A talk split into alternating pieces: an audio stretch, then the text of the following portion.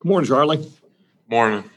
Um, we've heard glowing reports from your coaches and teammates uh, about your assimilation into the program this spring. I'd be curious some self evaluation here and how you feel you've made the transition and a month in with the spring game Saturday, how it's all gone for you.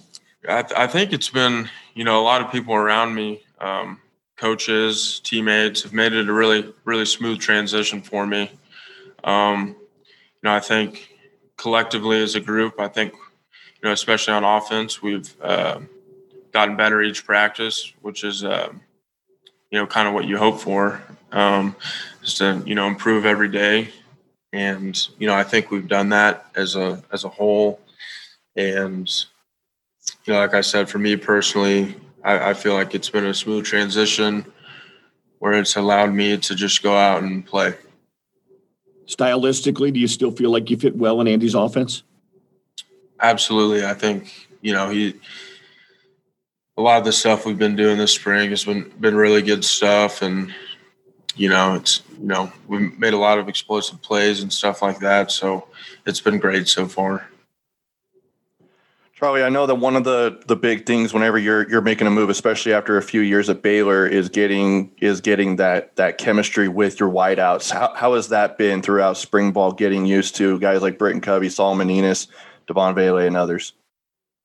It's been good you know, I think it, it's improved, you know, day by day, day by day, week by week. Um, you know, on our own, we we would throw um, during winter conditioning in the off season, so got a head start there. But um, you know, throughout spring, I think it's improved every day. So it's been really good. Those guys have made a lot of plays.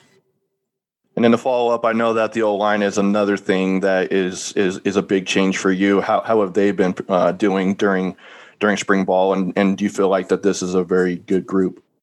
Yeah, I think it's a great group. I think um, you know those guys have played really well spring, gotten better each practice, and um, you know led by Nick. I think you know those guys you know play really hard and. Um, a great unit.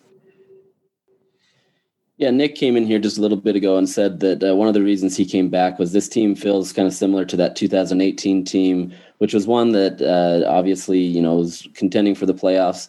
You know, I'm I'm sure when you were at Baylor, you guys were looking at Utah a little bit, knowing that you guys were in a very similar situation and you were able to do you know well there. What what can you kind of um, get from that season, specifically since 2019 was cut short with COVID and everything? But what can you get from that, and how do you feel like you can kind of assimilate back to the 2018 season for you and Utah? Yeah, I, I do remember. Um, I think Utah was like five, we were six, or something like that. Um, but I, you know, I think just a season where you have a lot of success. Um, you know, a lot of things go into that. You know, you got you got to play well week to week. You can't you can't slip up. Um, you know, and I think when you have an older group of guys that have played a lot of football, that that makes it easier. It makes it easier to you know make sure that doesn't happen. Um, so I think you know I think we got the guys to do it. Um, you know, it's just now it's just about the little things that go into it, and I definitely see you know the potential. Hey Charlie, um, I was just curious where like what you see in this Utah program um, comparison to the Sugar Bowl team that you were a part of at Baylor know, I, I mean, every place is has its own ways a little bit. It's each place is you know different, um, but I but there are you know a lot of similarities. I feel um, not completely the same, but I I see a lot of similarities. You know, there's you know a lot of talent on this team. Um, I will say that there's a ton of talent on on this team, and um, you know, I always said that uh, Coach Whittingham has his similarities to Coach Rhule. Um, so I guess that's a similarity in that way. Yeah, Charlie, Kyle hasn't been shy about you know praising you in this spring and, and kind of talking about your talent. Uh, obviously, you know, in fall you'll be able to compete, you know, a little bit more in a serious nature in the sense that you guys will have an actual starter named with maybe Cam Rising now in the mix. How do you feel like you know, you can still keep that competitive edge while knowing that Cam was named the starter last year and, and is now, you know, in essence, essentially that guy until you can kind of beat him out. What, what do you feel like that relationship can be like, and how do you feel like you can you can balance that? I mean, I I think you know competition is great.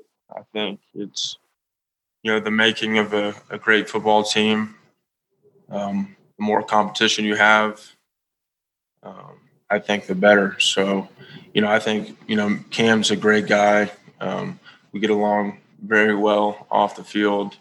Um, so I think the balance is already there of you know competition and when to not com- when to not co- compete and stuff like that. So you know I think you know I understand the situation. He understands the situation, and you know, and it's just you know competition.